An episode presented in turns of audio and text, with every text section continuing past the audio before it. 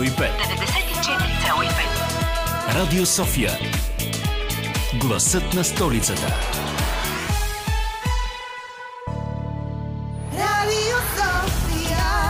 Здравейте, здравейте, хубави хора! Днес е световният ден на еднорозите, така че нека вечерта ви да е магическа и весела. Ние пък от екипа на късното шоу сме ви подготвили една малка музикална машина на времето. Тази вечер ще слушаме песни, които са били хитове преди 20 години. Така че аз ви обещавам хубава селекция от музика и готини гости, а от вас иска само да сте на линия. Късното шоу започва. Radio Sophia.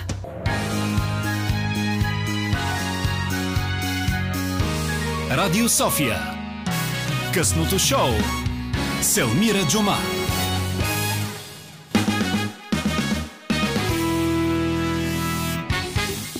Добър вечер, добър вечер, хубави хора. А, не е само с а, Елмира Джума. Любен Ковачев тук тази вечер е наш звукорежисьор, пък а, музикалният ни редактор е Роман Михайлов, който е тук. При нас иска не иска, това е. Как си, Роман? Ами, как да съм в петък вечер, след ефир, след този прекрасен финал, който преди малко сътворихме в Кои София. А, повече от прекрасно. Като Наистина. каза тази седмица, много ми се иска, имаше наистина една много, много хубава тема. Да не казвам яка, хубава тема. Яко А, хубава тема. И яко хубава тема за детските книжки. Ние двамата така с теб сме, обичаме си детските книжки. Ти тук донесе и своя архив. Нашите слушатели могат а, да видят в а, инстаграм страничката ни различните клипчета, където ти презентираш всъщност а, твоите любими детски книжки. Как, а, така, как можеш да коментираш тази седмица? А, ми, как мога да коментирам вселенско, вселенски добра седмица, наистина. А, ти каза, каза съ- всъщност, че съм презентирал някои от любимите си детски книги и ми прави, че бе- беше толкова трудно да направя тази селекция, защото ровейки из тези архиви в детството си, сумати книги намерих и просто ми беше толкова трудно да оценя наистина книгите, които харесвам, така и съм израснал с тях. Много трудно беше. Имаш ли си, между другото, любима детска приказка? Имам си малкия принц.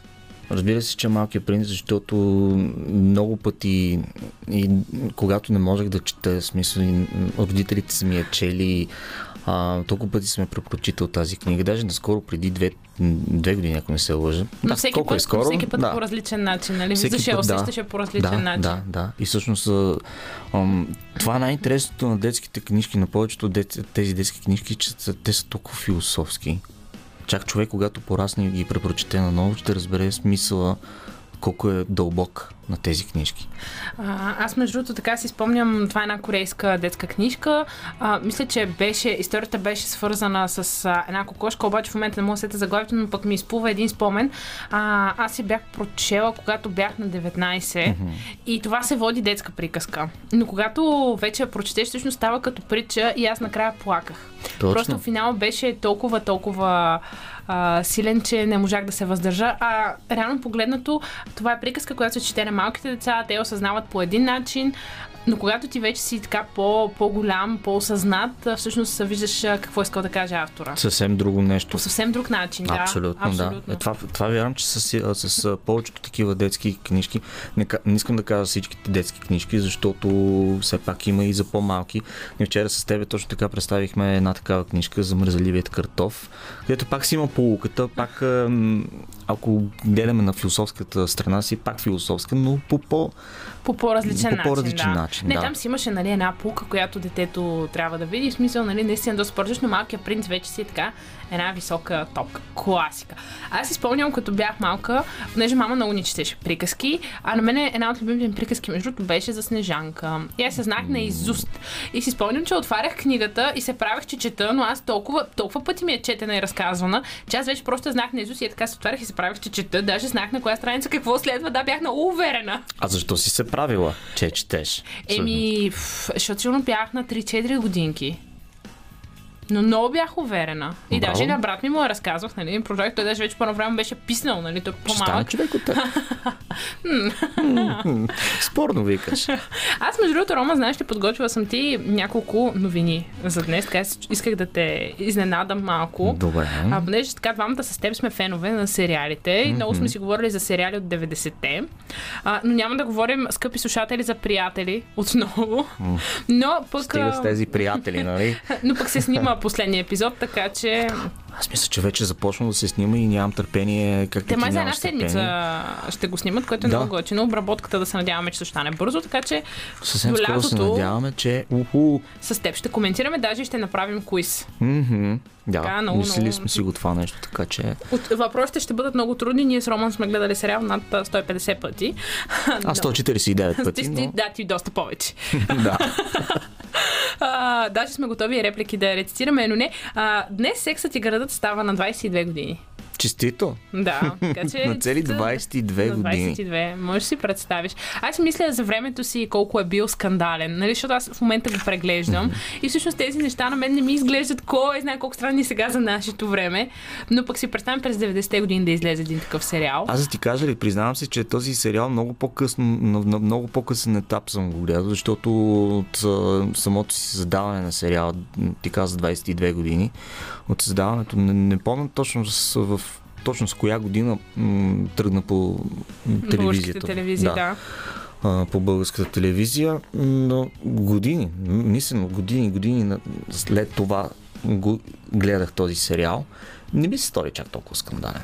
Но пък за времето си представя една Саманта сигурно да. през 90-те години. Колко е Мгм, била мгм. скандална. Казвайки го това нали, за тези скандални сериали, а, се сещам и за още други скандал, скандални сериали, такива, които за времето са били вау. И, ми- и би кои, доста интересно. Ние вчера си говорихме с теб. Аз те бях попитал, нали, представи си какво е, ако приятели трябваше да го заснемат в. а, Сега, ами всъщност ще видим този, този Има епизод. такива сериали, който... ако трябваше, ако, които са заснети сега, в последните 10 години, да кажем, ако, ако бяха заснети преди 20 години, как ще да се приемат от обществото? Има такава полемика с а, и такъв а, м, въпрос с а, приятели, защото а, бях чел една такава статия, не знам защо пак се връщаме към тези приятели, явно Няма това е. влечение, Няма отървен, влечение. няма отървен от, от това нещо. Че ако м, трябваше м, в днешно време да заснемат а, приятели, а, героите на Рос и Чандор нямаше да са по този начин изградени О, представяш ли си колко се съвсем по друг начин, защото много феминистки организации са се, са се Не само между и Джоуи доста би паднал под ножа.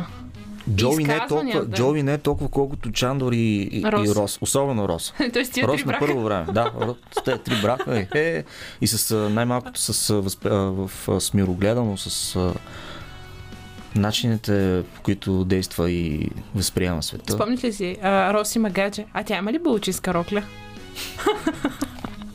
Като вид.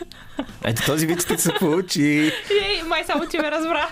Само аз те разбрах. Е, най-накрая да те разберат теб. Между другото, днес а, а, нашия колега Пепи Пайков а, разказа един вид а, долу в редакцията, на който А ми... за ефир ли е?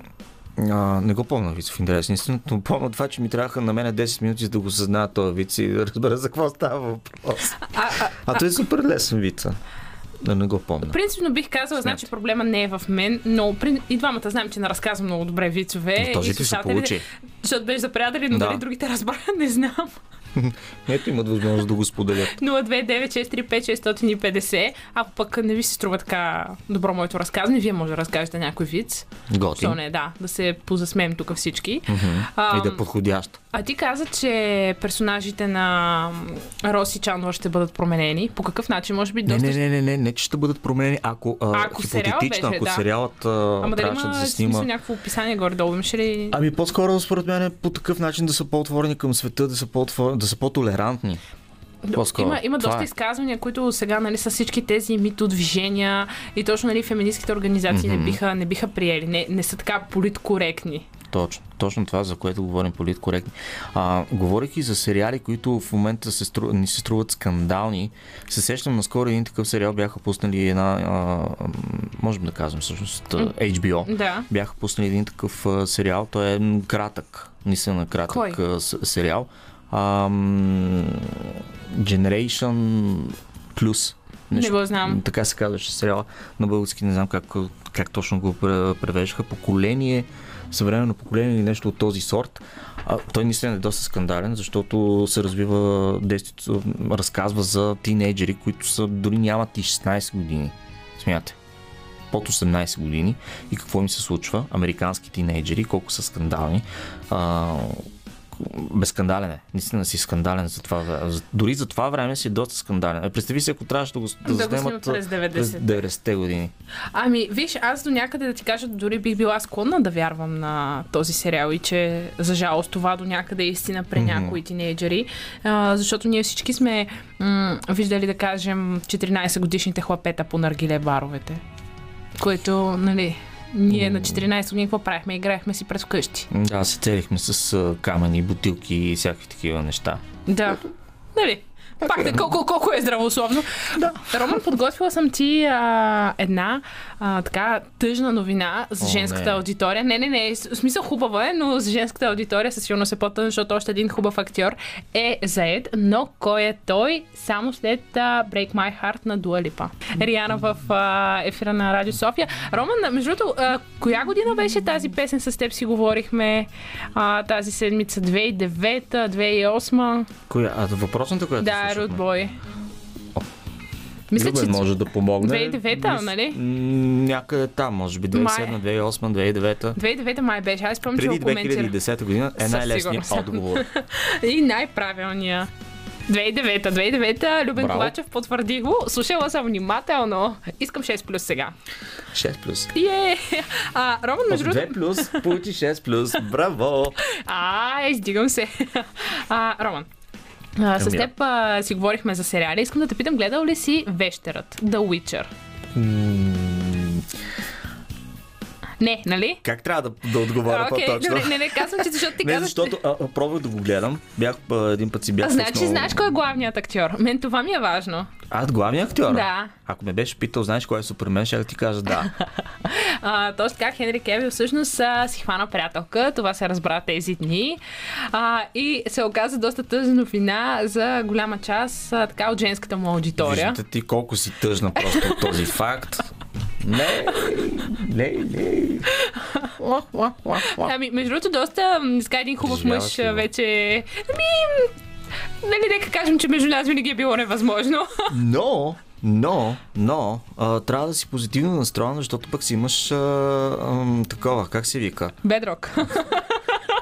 Браво! Ще ли си го? Точно. Ще да кажа, че си имаш Флинстон до себе си, което винаги ще бъде Не, Барни е при мен. Аз съм с черната коса. Няма как да бъда с червена коска. Обърквам, обърквам се.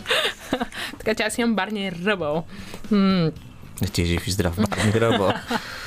Ами, добре, Роман. А, понеже така идва време вече да те пуснем и ти да почиваш. Аз ти казах, че ще държа до а, 8.30. А, как си планираш уикенда? Как си спазваш часа? Виж, изпълнителна съм и Браво. 29 е, да. Как, как, как ще го из, изкарам този уикенд? Да. Ами, силно се надявам, понеже а, гледах с синоптичната прогноза, че Ще бъде много хубаво ще, ще време. бъде много хубаво времето, така че мисля да си сътворя едно пътешествие, кратко, някъде тук си с а, Софийските планини. Охо, или може би някъде... Ама още не си решил. Още не съм решил, но със сигурност... Пазиш го а, в тайна от фенките. Да, пазя го тайна. Но със сигурност ще се разхода някъде, защото ще бъде престъпление, ако не го направя това нещо. Абсолютно. Аз даже преканвам и наистина всички най-слушатели да излязат на това хубаво време и да се разходят утре и други ден. А теб да те попитам, а, ти караш колело. А, в понеделник Наскоро започваме. да Браво, 6 плюс. Yes. В Събуди София следващата седмица всъщност ще говорим за велоалеите, за- за състоянието на столицата. А, За ти, ти, кое? ти погледна надолу За кое? за състоянието на пътищата. Кое? Добре. разбирам, разбирам, че мнението. Кратко точно и ясно както се казва. А, пр- предполагам, че ще ме попиташ за мнението ми за велоалеите. Нали така? А, Вело какво? Вел къде? Отново Вело какво, Вело къде? В интерес на истината много може да се направи за това нещо. Не малко пъти сме говорили в тук в ефира на Радио София за велолеите. Правили сме многократно тази тема. И м, смело мога да кажа, че в Лови в София адекватна, хубава велоалея все още нямаме. Много тъжно. А притесняваш ли се да караш по Софийските улици? Не, Не се, не се не се притесняваш. притеснявам. Мен, между другото, ме е страх, знаеш ли, знаеш ли от какво? Гонили са ме кучета, докато карам колело и от това ми останал един такъв много голям страх. Ми, мога да ти кажа какво да правиш през следващия път, когато някой кучето подгони. Казаха ми да си взема електрошок, но аз не, ги не подгони го ти. А, Най-лесно е. с колелото. Да? Добре, запазвам си този съвет от теб, Роман. Благодаря ти много, Роман Михайлов, нашият аз много ти благодаря. музикален редактор. Оставям те да почиваш след този тежък, тежък квиз. Идва време за дълга почивка. Yes. Another. One Direction в а, ефира на Радио София. Време обаче а, да си минем така на нашата любима студентска тема. Ето тук а, до мен е Михаил Митев, а, нашият репортер. Добър вечер, Елми. А, здравей, Мишо. Днес от рано съм те хванала. Не 11, по-рано Да, е. да, да. Което Като означ- никога. Което означава наистина една изцяло студентска вечер. Но пък ние двамата не сме сами, наистина пълно студио. Много хубаво. Тук при мен са а, Алена Танева и Кремена Димитрова. Здравейте! Здравейте. Вие сте създатели на студентите могат, нали така? Точно. Нека да си поговорим. Какво е, какво е всъщност организацията Студентите могат? Ами, ние представляваме неправителствена организация, като ам, това е също така платформа за неформално образование за младите хора и нашата визия е да развиваме именно техния потенциал. Избрали сме студентите, защото това е една много интересна група в нашето общество, бъдещи лидери, хора, които сега се формират като личност и искаме с нашите проекти и инициативи да им помогнем. А, всъщност много ми е интересно, аз обичам личните истории. Мишо знае. Вие двете как се запознахте, как се случи всъщност раждането на тази идея? Да. Ами, аз а, от 8 години работя в сферата на неформалното образование и съм работила в друга студентска организация, където организирахме кратък курс по жестомимичен език. И. Аленче като студентка се появи на това събитие. А, съответно, много бързо се сприятелихме, забелязахме, че тя е студент, който е активен, лидер. А, много бързо се включи в нашата организация, започна да води различни неща и след по-малко от една година всъщност я поканихме да, да бъдем екип и да създадем нещо ново и нещо наше.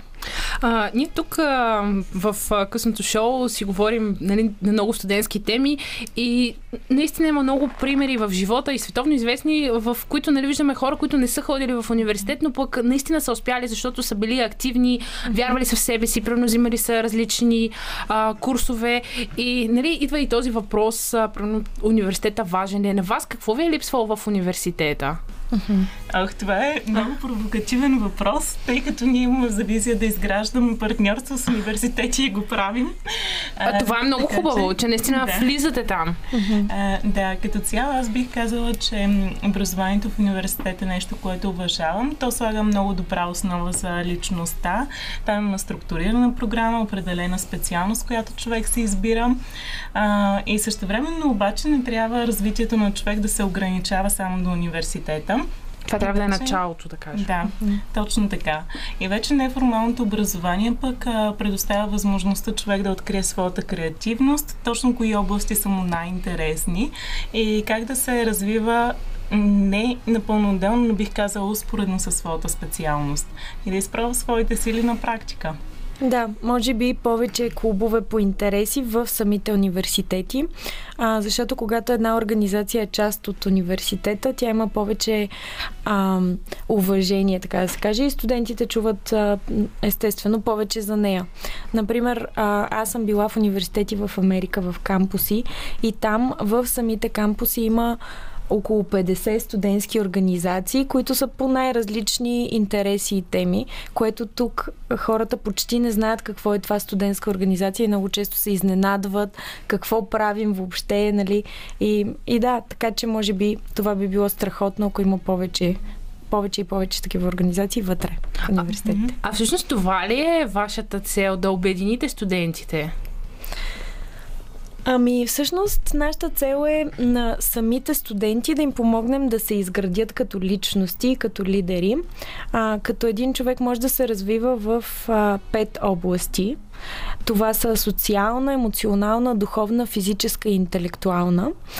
И, и ние искаме да помогнем на студентите да, да се развиват балансирано във всички тези области. Например, в университета най-често се развиваме в интелектуалната и в социалната област, но другите са по-пренебрегнати и ние искаме да създадем възможности хората да развиват и другите си умения. Аз разгледах а, вашата фейсбук страница и наистина там има много вебинари, не съм много сигурна, нали, точно така да нарека, да. защото нали, в а, нашото положение в момента почти всичко върви а, онлайн. Мисля, че имаше език на тялото. Наистина много интересни. Как подбрахте точно темите, самите семинари? Ами, това винаги а, при нас зависи много от интересите на студентите. И първото, което се питаме преди да създадем събитие, от какво те най-много се нуждаят и кое е най-интересно за тях в този момент. И се стараем наистина да подбираме актуални теми, които ще ги развият и ще са им практически полезни. И така се появиха вебинарите по невербална комуникация, по бизнес умения, както и по емоционална интелигентност и няколко бъдещи инициативи. Колко души сте в този екип? Четирима. А, нашия екип е международен.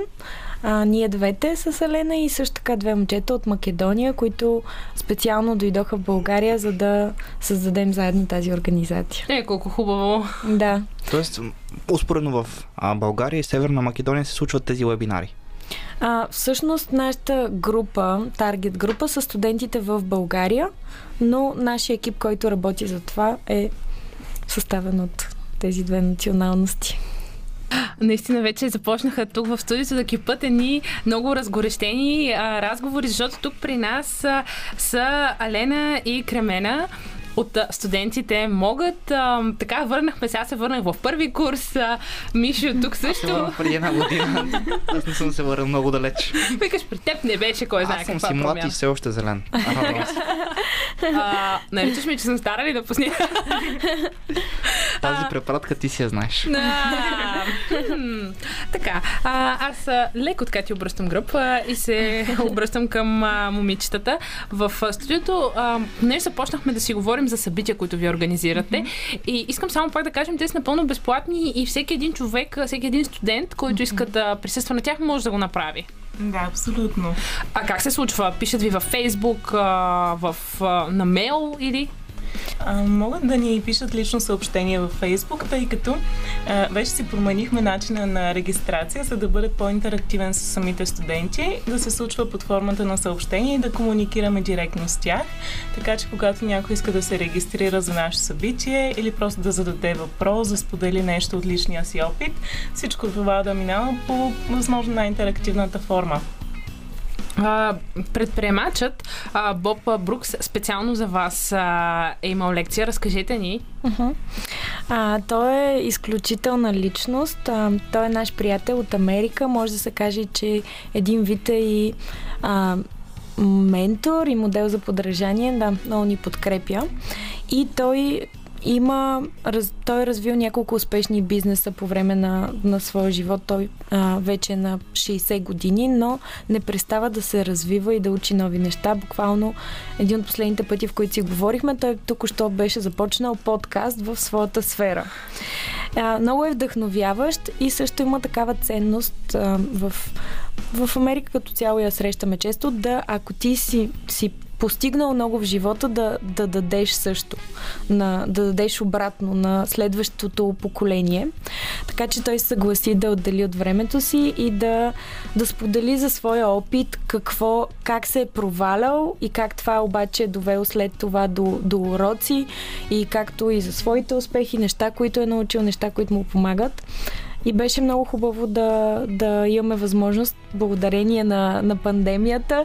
Той беше в Америка, но ние успяхме да, да имаме събития с него. А какви въпроси задаваха студентите? Предполагам, за тях е било наистина много интересно и много вълнуващо, особено тези, които учат в тази сфера. Ами, самите въпроси вече, тъй като вебинара беше насочен към това ние да опознаем тях и ние да им зададем въпросите, да дадат отговори. След това организирахме с желащите от тях менторски срещи, които вече са лични и много от тях споделяха по-скоро впечатления а, за това какво им е било най-полезно, какво ги е впечатлило и тъй като Боб най-вероятно ще дойде тук в края на годината през ноември, задаваха най-често въпроса как могат да се срещнат с него на живо. А той със сигурност е готов да, да се срещне с тези студенти, така че предстоят. Аз, между другото, а, говоряки по тази тема, си спомням а, Мартин Петров, той е също предприемач, ни беше гостувал тук миналата година и беше споделил точно това, че а, нали, когато ти постигнеш нещо и си уверен в това, ти, не- нали, понеже в България така си има една поговорка, аз няма да помагам тук нали, да покажа какво знам, защото нали, той ще ми вземе хляба, ще стане по-добър, ще ми вземе Да. хляба, но това при наистина успелите хора, тези, които имат а, увереност в себе си, те не се притесняват, даже те са готови да дадат, да те научат и нали, ти, те гледат да създадат екип, който да им помага максимално много и да работят а, ефективно. Да, така е. Докато при нас се търси повече това, нали? Аз И сам ще си хората са полезни сами на себе си. То затова в Америка са толкова известни тези лайф коучове, ако мога така да ги нарека, защото а, там наистина хората искат да се изградят като самосъзнание, като личност, а тук сякаш дори не вярваме на лайф коучовете. Да. Сякаш. И имаме, така, пренебрегваме ги. И затова имаме повече вяра с, към чуждите, отколкото към българските. М, Да, и все пак тази култура като че ли се променя. Ние работим в тази насока, именно с менторската програма. И нещо, което установихме, нали, аз докато съм се развивала дори като студент, много ми е помогнало да влизам в менторски програми, за да открия своя потенциал. Но също така се оказва, че всички успешни хора, спортистите, те имат лични коучове. Щом Опра и Ричард Брансън и ключови предприемачи могат да имат свои ментори, значи, че това е нещо много полезно и не те подценява, не те поставя в някаква такава, знам ли, деградирала позиция, ти имаш нужда от помощ, защото си зле. Ами, напротив, това е когато потърсиш човек, ти имаш желанието да развиеш своя личен потенциал и имаш разговори и конкретни насоки как да постигнеш някакъв пробив и да мислиш различно. Бих задал един въпрос. Ако едно, един тинейджър вследствие на това става студент иска да се развива, не трябва ли първите му ментори да бъдат родителите му? Това става много естествено според мен в дома, с възпитанието, културата, която е там. Но същевременно, примерно в дома на всеки един човек, според мен има неща, които са много добри, като отдаване, родителска грижа, но същевременно и неща, където човек трябва да излезе от дома, да израсне и, и да открие собствените си сили, да ги изпробва. И затова ментора обикновено е човек, който не ти е много далечен, със сигурност имате приятелски отношения, придружавате по този път, но същевременно е човек, който м- някак си не е толкова в твоя дом, в твоята среда напълно, че да гледа нещата субективно и ако ти направиш нещо, как ще ме нараниш, примерно. Започваме и втория част в така наречения ми любим Dream Team, заедно с Любен Ковачев, който е нашият звукорежисьор тази вечер, Михаил Митев, Здрасти, нашият отново. репортер тук. Много силно поздравявам а, с Бритни Спирс, нашия музикален редактор, който се оказа, че не харесва Бритни Спирс. А, но пък а, аз ми изпращам целувки и любов, защото все пак той я включи в нашата листа тук. А, при мен са Алена Танева и Кремена Димитрова от студентите могат. Всъщност ние а, първия час си поговорихме за целите на организацията. А, така, много пак обаче ми се иска да повторим в какви области са менторските инициативи. За всеки, който се включва сега. Да, ами здравейте отново и особено на новодошлите.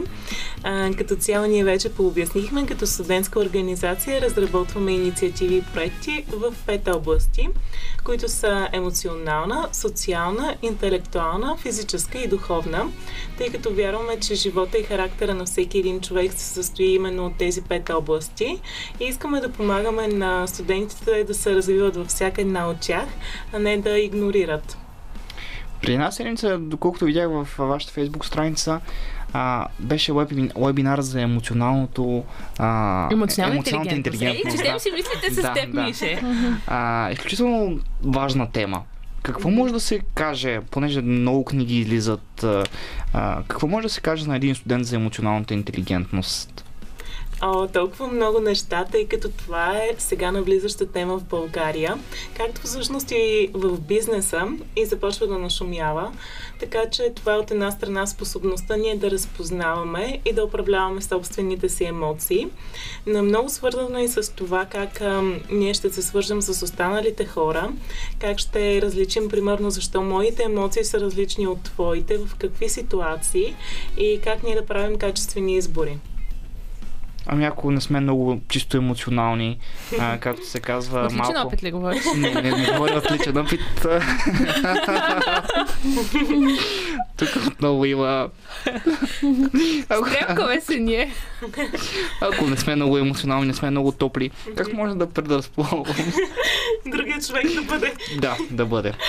Ами, ако работим по себе си да бъдем по-емоционални, по-добре ще ни се получи да го предразположим, но наистина има хора, които са по-рационални и които са по-емоционални, но дори рационалните хора, те имат емоции и, примерно, начинът по който ние вземаме изборите си много често се основава на емоции. Вземаме рационален избор, но основата е какво ни задвижва, какво ни прави щастливи, каква е любовта ни или страстта ни в живота. Така че за рационалните хора искам да кажа да не се отчаиват, ами да идват повече на нашите вебинари. Точно това, защото имам много приятели, а, които наистина са изключително а, хора на разума, не на емоцията. И те буквално, когато ние сме си говорили много пъти за емоционалната интелигентност, те отричат това нещо. Казват, а, в крайна сметка разумът печели винаги, колкото и да сме емоционални, ние се само нараняваме и така нататък. Аз не бих притежавал емоционална интелигентност. Как бихте накарали някого наистина да в един момент наистина да, да спре да се оповава малко или много на разума си, а да каже да, аз трябва да предпочита и другата гледна точка на човека емоционалността. Ах, ами, според мен, при нас хората и идва до някъде и от културата, има много такива блокирания. Примерно, аз за да съм силен човек, а, трябва да съм рационален, да вземам а, лидерски избори и така нататък, но всеки човек има и емоции и разум. И, примерно, много е свързано с това дали признаваш емоциите си, дали се развиваш емоционалната интелигентност, доколко ти самият приемаш себе си, всяка една част от себе си. И това си е път на развитие. Така че интересното е, да, има хора, които твърдят, че разумът е нещо много ключово и водещо за човек и аз съм за интелектуална област, заедно с емоционална, както споменахме за областите да се комбинират, но ако няма това комбиниране, просто се получава някаква сухота и човек не може да общува качествено. И също така мисля, че има изследвания на, на много добри университети световни, които доказват, че а, емоционалната интелигентност е дори по-важна от IQ-то за успеха. Тоест, ние можем да сме супер, супер умни, а, да имаме много високо IQ, но ако нямаме умения да работим в екип, което е свързано с емоционална интелигентност, да разрешаваме конфликти, ние няма да успееме в дългосрочен план. Между другото, говоряки точно за вашите семинари и вебинари, ми направи впечатление нещо наистина много а, интересно. Дискусиционния клуб за Библията. Да. Разкажете ни за него. А, ами той е свързан с духовната област и всъщност а, тази област в България много често се пренебрегва сред младите хора, не се говори за нея. Ние понякога анкетираме студенти, питаме ги дали имат свобода да говорят за своите вярвания, ценности, светогледи и те казват, че имат тази свобода, но реално някакси не го правят. И ние а, смятаме, че това е нещо, което е основополагащо за нашия живот и за развитието ни. И за това а, решихме да създадем едно толерантно пространство, където хората да могат тези, които имат интерес, да изучават Библията като основната книга за християнството, което е нали, нашата официална религия, но в същото време да се съгласят или да не се съгласят. Т.е. да имат свободата да изразят своето мнение и да Да кажем, ако са атеисти. да, да. Всъщност в тази група идват хора, които някои са вярващи, но повече дори не са, не се определят като вярващи, но Агностици. искат. Да, много често срещаме агностици, но просто искат да видят какво може да предложи днес на човека тази древна книга, която се е запазила толкова години, с, вероятно с цел. А как протича една среща? Стана ми интересно. Всъщност, какво, какво правите?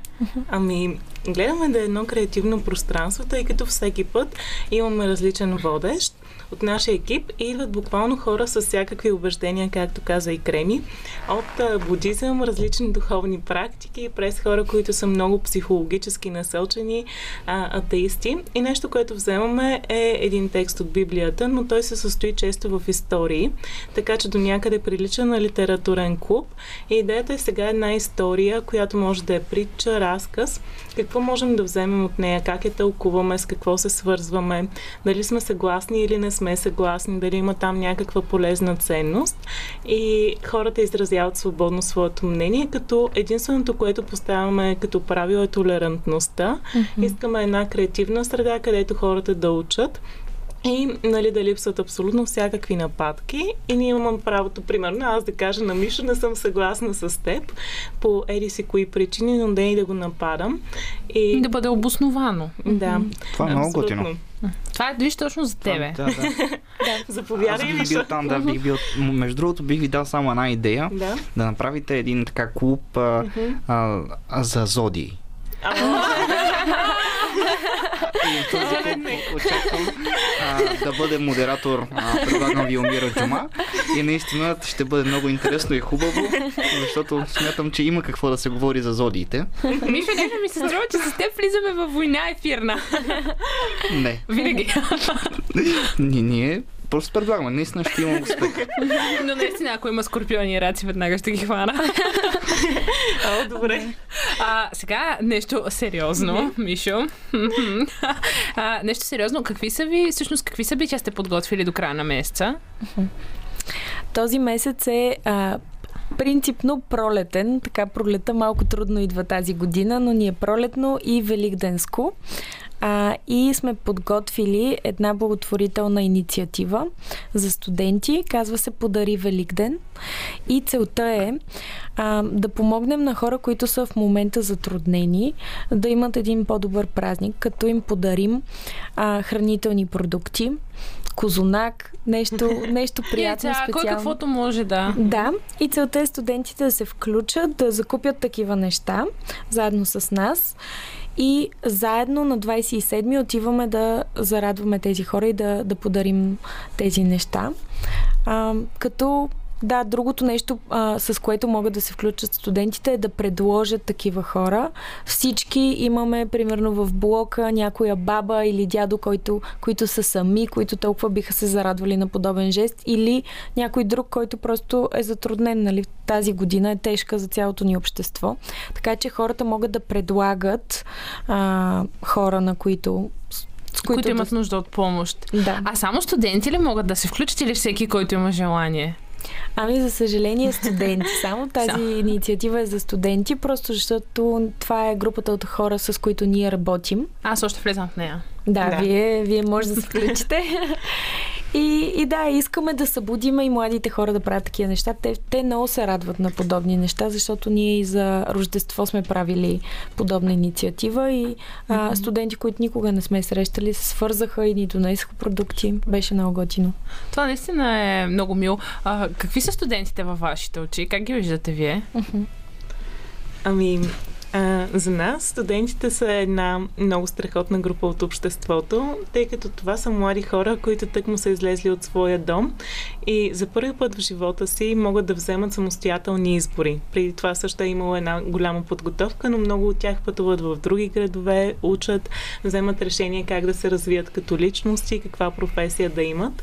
И ние ги виждаме като бъдещите лидери на нашето общество, защото сега те учат, но като се замислим, само след няколко години те ще вземат всяка ключова позиция в обществото. Без значение дали ще бъдат радиоводещи, дали ще влязат в медиите, което е много ключов канал за комуникация, ам, дали ще бъдат политици, адвокати, лекари, каквито и да е професионалисти. И бъдещето е за, а, бих казал, всяка една възраст в нашето общество, за всяка една възрастова група, но не случайно се казва, че бъдещето е за младите, тъй като те ще бъдат този двигател на обществото. И ние затова искаме да ги подкрепим именно сега, докато те се развиват като личности, просто да бъдем заедно с тях и да им помогнем да развиват своите идеи и инициативи. Един така много важен въпрос mm-hmm. за мен. Аз, понеже съм от почитателите на лекциите на живо, на yeah. нали, всичко каквото може да се направи на живо, нека да бъде на живо. Така, като поотмине COVID ситуацията, планирате ли всъщност вече да събирате тези студенти, да може да се видите лично с тях, ако сега не успявате? С най-голямо удоволствие, защото ние също сме почитатели на всичко на живо. Много така драматично приемахме а, локдауните. А, но но да, това не да. ви е попречило на работата. Вие сте не ни продължавате си. Дори в някакви от някакви аспекти ни помогна, защото успяхме да, успяха да се включат студенти български, които учат в чужбина. И благодарение на тези формати вебинари, те успяват да се включат тук в България. А, но да, предпочитаме на живо, винаги обичаме живия контакт с студентите и след нашите събития обикновено имаме менторски срещи, които в малка група, буквално двама човека или трима или четирима максимум, се срещаме и обсъждаме а, идеите, мечтите, страховете на студентите и как конкретно как могат да развиват някоя от областите. Правим план за лично развитие. А, момичета, вие казахте, че обичате Бионсе, нали? Да. да. Благодаря ви много наистина за това гостуване. Продължаваме да си поддържаме връзка и да работим по нови проекти заедно. А сега ви поздравявам с Single Ladies на Бионсе. Робин Шулц в ефира на Радио София. Шугър, някакси песен, която се ми напомня на лятото. А, тук сме заедно с Михаил Митев и всъщност на телефонната ни линия е Дилян Георгиев от The Night Kids подкаст. Здравей, Дилян, как си? Здравейте на вас и на вашите слушатели. Благодаря, много съм добре. А, ето тук един от любимите ни The 19 Kids подкаст. А, вие организирахте една много интересна инициатива. Гласувайте. Разкажи ни повече за нея.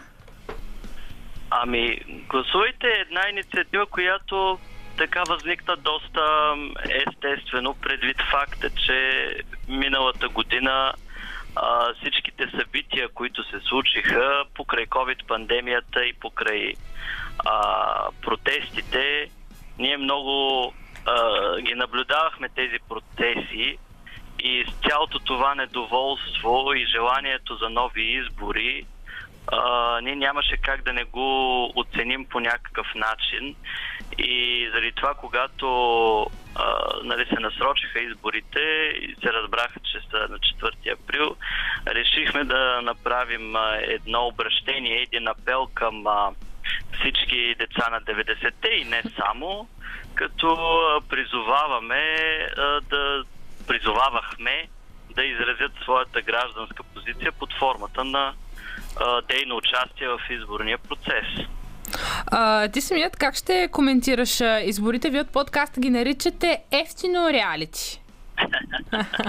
ами, а, така нарекохме кампанията, защото а, нали, всяка една кампания се характеризира с това как всеки един участник се представя и лошото е, че в България нямаме изградени инстинкти за това да, да слушаме програми, да следим програмите на партиите. Вместо това гледаме скандалното и, и на това заложиха и повечето партии. Ако, забеля, ако забелязахте а, патриотичните формации особено, а, вкараха в листите си такива хора, които да предизвикат медийното внимание – вместо, и, и медиите естествено акцентираха на това, вместо да, да, да се провежда, да, акцентират примерно върху дебатите, върху а, онези предложения от, от страна на партиите, които биха ни извели от криза, от COVID-пандемията, например, а, и които биха гарантирали стабилността на държавата.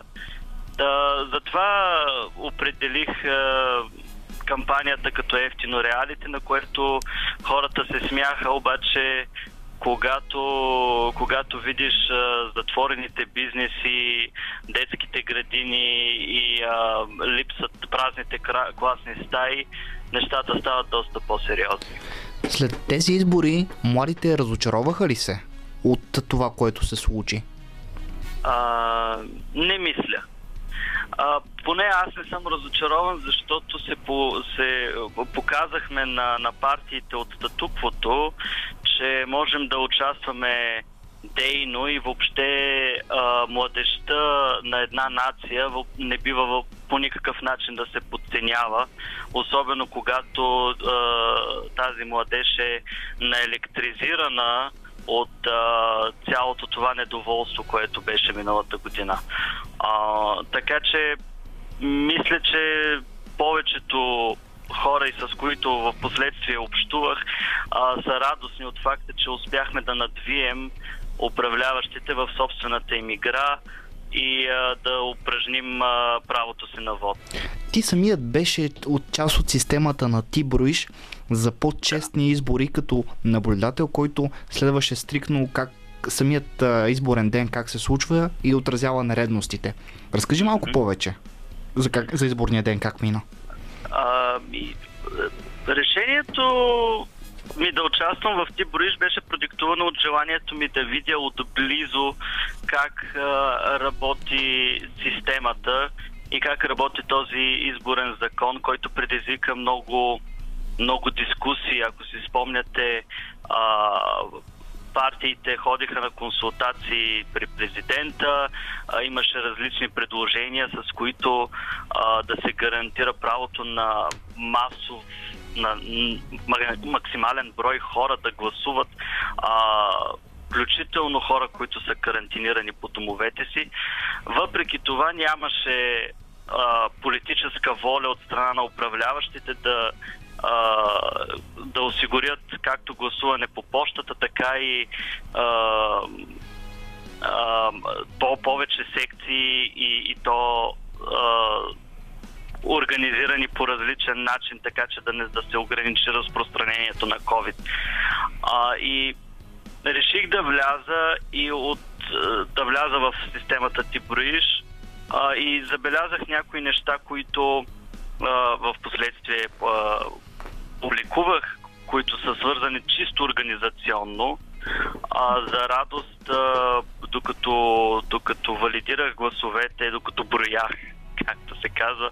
А нямаше а, такива неприятни ситуации. Чух, че в другите секции е имало убити наблюдатели, mm-hmm. имало е хора, които са били заплашвани от, а, от местните дирибеи. В интерес на истината аз бях в Девня, в града, в който съм израснал и, и с повечето хора се познаваме, така че знаем за какво а, нали, знам, знаят хората кой съм, но не знаеха защо съм там. И, не, и имаше такъв, тези въпроси ги имаше. А, този на кого е, на кои, като се има предвид партийната ми принадлежност, аз нямах такава. И една от, ед, един от най-големите недостатъци на изборната система в момента е, че тя е изключително партийно зависима. И, и, и ЦИК като чисто партийно зависим орган няма друг орган, който да го валидира и да валидира дейността му. Тоест, Централната избирателна комисия, каквото реши, това се случва и няма наказани, въпреки че има а, а, решение на съда, според който според които се осъжда тяхната дейност и се опитват по всякакъв начин да ги принудят да да позволят на повече хора да гласуват. Делян, тук слагам точка на нашия разговор, но пък така в ефир направо си запазвам възможността скоро да си говорим за книгата ти Токсичен. Да. Така... Ще, се, ще се радвам да си поговорим също. Да, да е обаче е този път ще трябва да дойдеш на живо, казвам ти го съвсем, съвсем сериозно. Добре, ще дойда, ще дойда, разбира се. А, ето така, пък... А, Има и свидетели. Има, да, доста при това. Няма как да избягаш. А, така, хубави хора, ние приключваме а, този час. А, предстоят новините на Българското национално радио.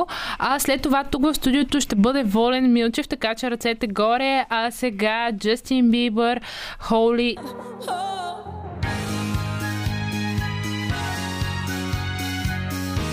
Радио София. Късното шоу. Селмира Джума.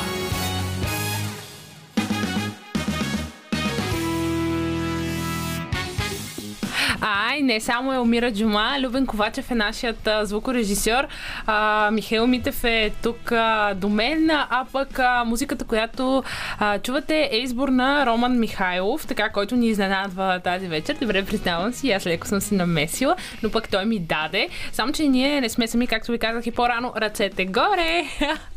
А, Волен Милчев е тук при нас. Здравей!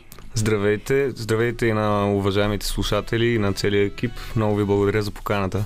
Как си? Не сме се виждали точно, а, мисля, че преди COVID-пандемията за последно ми гостува Да. и после край.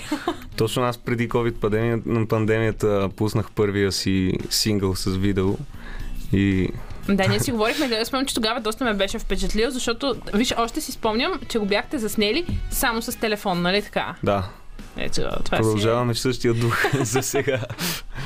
А, понеже цяла седмица, между другото, с а, Роман а, водим а, Добър вечер София и си говорим за детските книжки. И днес, докато се готвех така за теб, понеже пък има какво да си кажем, но пък много исках да питам, каква детска книжка си чел като малък? Имаш ли си любима? А, Нещо, да, което те вдъхновява. така? Значи първата книга, която прочетох като дете, беше а, Приключенията на Незнайко. И бях супер горд, че тя беше 354 страници. Бях много горд.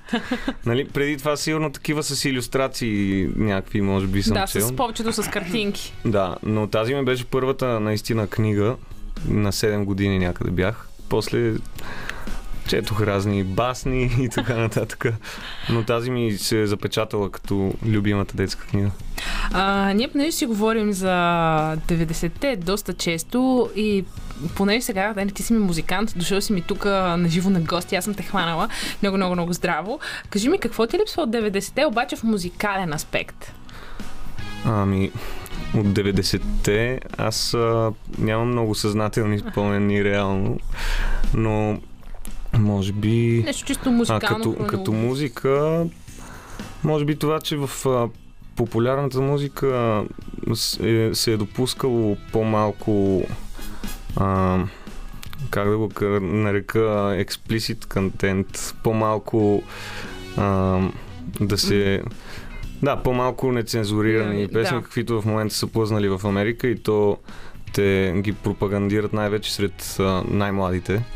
А, иначе като музика не бих казал, че нещо ми липсва, тъй като според мен а, противоположно на голяма част от а, общото мнение, според мен а, музиката върви все по-надобре и това, че някои хора казват едно време беше а, по-добре, нали, имаше малко артисти, но само много добри, а, но разликата е, че сега просто има много артисти, много от тях не са много добри. Голяма част обаче са прекрасни творци и а, също така доста безизвестни има, които които са много да талантливи, възхищаваш. наистина изключителни гласове. А, ти имаш ли си така музикален идол? Човек, с който независимо жив или мъртъв е сега, би искал да си поговорите за музика, нали? Тук вече чисто музикално. Си говорим някой е така, с който да, да си поговориш. да, Ако имаше ами, възможност, разбира се. Аз имам а, всяка година, може би, или ако не и всеки месец, различен идол. То, това е наистина, когато се отдадеш на едно изкуство, не може да спреш просто на една вълна а, и да да, да се наситиш на цялата музика, слушайки само един артист. А, например, в тинейджърството ми това беше Боб Марли, нали, основният а, така идол, на който съм се осланял всичките мечти като и и а, изобщо концепцията за това как трябва да се създава музика, какъв артист трябва да бъдеш, какво послание да имаш. А, та след това съм преминал през различни. А, сега, например, Кендрик Ламар бих казал, че човека, който наистина, ако имам възможност да избера един артист в момента, с, кой, с когото да проверя, проведа един разговор, това би било Кендрик Ламар най-вероятно. Първият въпрос, който би му задал. Оу, А, аз се притесних, все едно, все едно съм тук с него, аз трябва да се е подготвя. Добре, добре, не е тук. Нека сега да се върнем почти година, даже малко повече. Пандемия е. А, нашето интервю с теб приключва, след като минават а, картите на маста. Как ти подейства на теб пандемията? Ние тук изподеляхме, не само ние, минало медии, нали? Различни хора са преминали по различен начин се вдъхновили, други изпаднали в Да. депресия, някои са били продуктивни продуктивни, други не. На теб как ти се отрази тя? Ами, ам, първо не бих казал, нали, че пандемията се е отразила добре на когото и да било, защото в общ план, а, ако го помислим, нали, цялостно не се отрази много добре на а, психиката, цяло, да. да, и на психиката на хората също бих казал най-вече напоследък. А, но отчасти имаше много възможности, а, особено за хора като нас тук в България, които в много браншове, особено като в музиката, няма, няма огромни възможности за развитие. И а, това, което аз успях лично за себе си да открия през пандемията, като изход от ситуацията, беше и ленс платформите, за които исках да ви разкажа малко по-подробно днес. А, и бих посъветвал всеки един човек, който може да прави нещо и владее английски поне малко, нали, трябва за да може да комуникира с клиентите. Дори да е много малко нивото, е достатъчно с малко Google Translate и ти влизаш в час лека по лека, да се насочи към това нещо, към онлайн, онлайн търговия или и ленсинг, което е същото като фриленсинг, просто през интернет общо. А, точно преди да влезем в ефир, ти разказваше и на мен и на Мишо за тези и лесинг платформи. А, но ако искаш, предлагам ти първо да чуем Липс и след това да започнем да говорим за тези платформи. Супер. А, тук сме в студиото с а, Волен Милчев. Толкова се разговорихме, че а, дори а, загубихме представа. а, за времето преди песента обещахме с теб да си говорим за така наречените и ленсинг платформи. Да. А, ти самият в момента работиш чрез тях. Как започна да работиш а, първо чрез тях? Ами започнах. Тук е много уместно да използваме тази българска скороговорка Неволята учи. Тъй като а, а, работих на кораби малко преди пандемията и след като се върнах, малко ми бяха понамалели участията. И тъкмо ми се задаваха една серия от 2-3 участия, март месец. И да, Дойде всички 13 знаем какво марта. стана да, на петък 13. Ам, след какъв се- това, да, извинявай, Не, не, не, давай, давай. след това просто мина си март, дойде април, вече трябваше да се храним по някакъв начин. И общо взето нямах никакъв избор и си мислех, че едва ли не се хващам като давник за сламка за тази опция, но се оказа, че всъщност тя може да е доста практично решение и затова, както казах, бих посъветвал всеки един човек, който а, смята, че има каквито и да било умения, които могат да се по някакъв начин разпространяват или продават през интернет като услуга. Например, може да пишеш а, хубаво текст. Може да не е текст за песен, става дума копирайтинг или нещо от този род. Може да правиш хубави снимки. Има, има и ленс модели. Има момичета, които просто си правят един, развиват си хубаво един профил, правят си готини снимки и след това предлагат услугата да рекламират разни продукти. Вау. Та, Тоест, да. нещо като а, в Инстаграм а, блогърите, така ли? Ами да, в, в този случай Да, а, специално в този конкретно случай, да. има нещо подобно. А също така по платформите може да намериш и Instagram инфлуенсъри, които да ти шернат а, постовете, примерно. Какво ли не? Включително а, аз а, видях, че има и за NFT, това, което също следващото нещо, за което искам да поговорим, ам, което е съвсем нов тренд. А, то е свързано тясно с криптовалутите. И Точно, да. да, това е форма на дигитално изкуство, което се... Аз може да не го обяснявам най-правилно, тъй като отскоро се интересувам и това, което успях аз да асимилирам е, че е дигитално изкуство, което се третира като валута. Тоест, а, м, Ти, ти Един ми го обясни нещо като системата на блокчейн, да кажем, както е при Да. криптовалутите. На практика един колекционер, примерно, може да си купи една дигитална картина и той реално притежава просто... А, той може да каже, че я притежава и в блокчейна това е видимо но физически нали, няма как да се случи това нещо.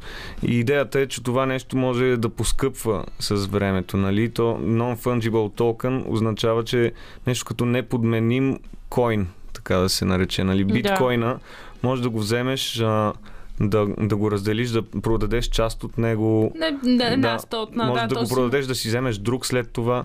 А това е нещо, нали, което си го купуваш веднъж и то може само да му скача цената и да бъде единствено и само твое. Нали? Няма как някой друг да се сети и да си го вземе същото нещо.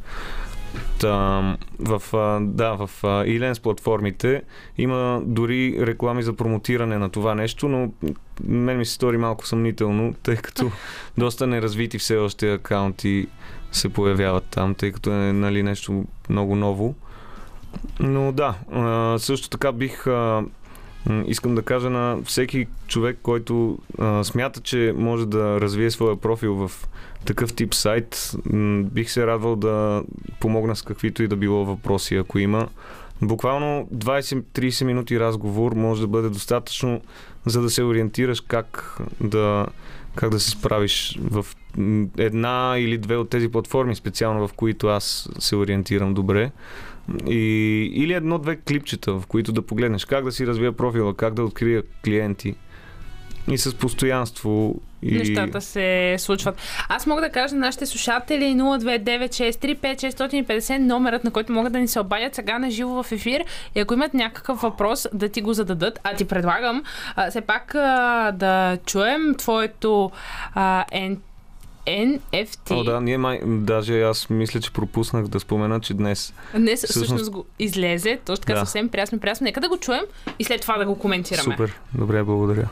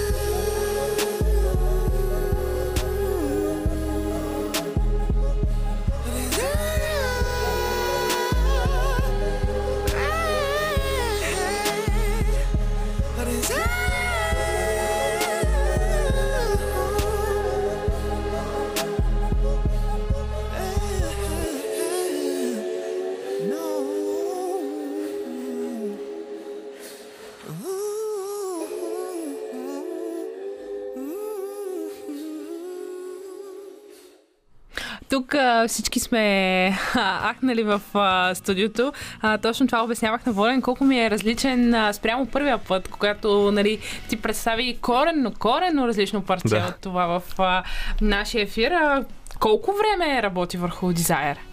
Ами, честно ли? А, може би два или три дни, но м- по около 8-9 часа, нещо такова. Като по-скоро концепцията за звученето на Desire, може би това е истинската работа, която се върши, е да си развиеш уменията и да, да си нали, развиеш представата за това как искаш да звучи едно ново нещо от теб. Това е което е по-дългия процес. След това просто трябва да седнеш, готина обстановка. В някои случаи може да си пинеш едно малко или две. И така, да, тогава става, може и по-бързо да се случи. Разбира се, а, някои продукти си изискват доста по-дълго време работа. Има песни, които готвим с а, седмици в момента с а, мои колеги, а, музиканти, продуценти, чудесни, чудесни професионалисти, с които подготвяме песни, които смятам да издадем в първия ми самостоятелен албум. Есента. Да, точно това ще я кажа, кога да го очакваме. Надявам се есента. Ам, та, да, Какъв волен ще видим в а, този албум? Сам ли ще си? А, не, всякакъв, как, както обикновено, всякакъв. А, има песни с KB, като предишната, която издадохме заедно с него в този стил, абсолютно трап насочено. А, има също песни с а, Петър Йотов, който просто създава някаква магия и също Радо Казасов, Трон Боби и все още Наистина силни имена. Да, да, все още не съм сигурен дали няма да, Няма слабо. да продуцирам някои от песните, също и инструменталите и сам, но когато мисля пеене, обикновено предпочитам да да получа директно инструментала и, и върху него да, да мисля, защото когато ми е съвсем прясна идеята в главата, а, като че ли се създава най- някакси, може би в личен емоционален план, аз почвам повече да си ги обичам, защото чувам нещо, много ми харесва и директно започвам да творя върху него.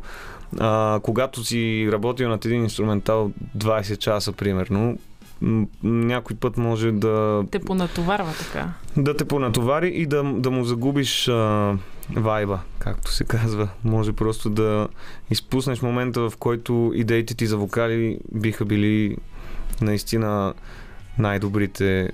Или най-добрите за. По-скоро най-добрите за себе си. Аз от тази гледна точка го мисля, защото важното е наистина на теб да ти е приятно докато го правиш и това оказва много влияние на, на звученето в, крайен, в крайна сметка. А, Волен, ти ми сподели, че вече имаш а, 5-6 готови трака. Да, по-скоро 4 са Четири. да, напълно готови. 5-6 не съвсем готови. И а, сега, докато слушахме тук а, Desire, аз те видях така с а, какво удоволствие тръпнеше, докато а, слушаш песните и се чудя как ще удържиш до септември, айде, до, до есента, нали, да не слагаме Да, месец. да. Как, как ще удържиш? Вместо Ами- сега, примерно, да пуснеш на малко а, EP. Разчитам на, на публика в приятелите в случая. На, да, в тяхно лице откривам публика, защото то най-голямото удоволствие е накрая да го споделиш наистина с хора и да видиш спрямо, едно спрямо очакванията ти. Едни реагират по-добре, отколкото си очаквал, други може не толкова добре, което е също супер полезен фидбек, който трябва всеки един артист, според мен, да, да оценява и да, да се опитва да го приема така максимално обективно, да се гледа на нещата. Ам, та, да, просто споделям я с приятели и то се опитвам да е максимално рядко. Наистина, като цяло си обещавам, че няма да ги пускам на никого, освен на продуцента, примерно, на музиката. Но просто някой път не се сдържам и айде тук на един човек. Айде, чу го, да видиш Да. така какво мислиш. Поздрави на Митака. А, поздравяваме го. А, така един а, последен въпрос а, към теб. С теб си говорихме за експериментирането. Има ли нещо, което не би допуснал? В Нещо В, експериментирането. да, нещо, което не би експериментирал. А, не бих допуснал а, простотия, според мен, въпреки че а, зависи от разбиранията на човек какво е простотия, защото понякога моите текстове, особено в а, по-хип-хоп ориентираните, могат да бъдат малко по-груби, малко по-вулгарни, но се опитвам цялостно посланието да бъде в а, нали, добра посока и също така да не се казват неща, които биха били неподходящи да се чуят от деца, например. Тъй като да, доста артисти дори съм наблюдавал как целенасочено зап- започват да издават неща, техните продуценти, разбира се, да им изграждат един профил, който е безопасен за родителите на децата и който изглежда окей нали, като артист и в един момент просто нещо штраква и става най- най-лошия пример за тези деца. И това е като някакси нападение в гръб правят на родителите. Да, защото щеш не щеш, децата вече са свикнали. Да, за мен това е доста така... Не мога да си представя да... Също така, някакси не мога да се почувствам комфортно някой да ми напише текста, дори да е добър текстописец. А, просто ми е трудно, не, не се чувствам комфортно да изпея неща, които не съм написал, освен ако наистина много не ми допаднат. Сега, примерно, жлъч идва и ми дава припев и аз... а, Ти няма как да, кажеш поч- не. Почти нямах. а, Да, разбира се, поговорихме си, променихме едно-две неща, за да са ми по-комфортни, но да, тогава м, просто беше. Много ми пасна като, като, като думи, като послание изобщо и се получи готино. Волен, наистина много ти благодаря за това интервю. Очаквам те следващия път тук с албум. Благодаря и аз. Ще се радвам да се видим отново скоро. Сега Memories.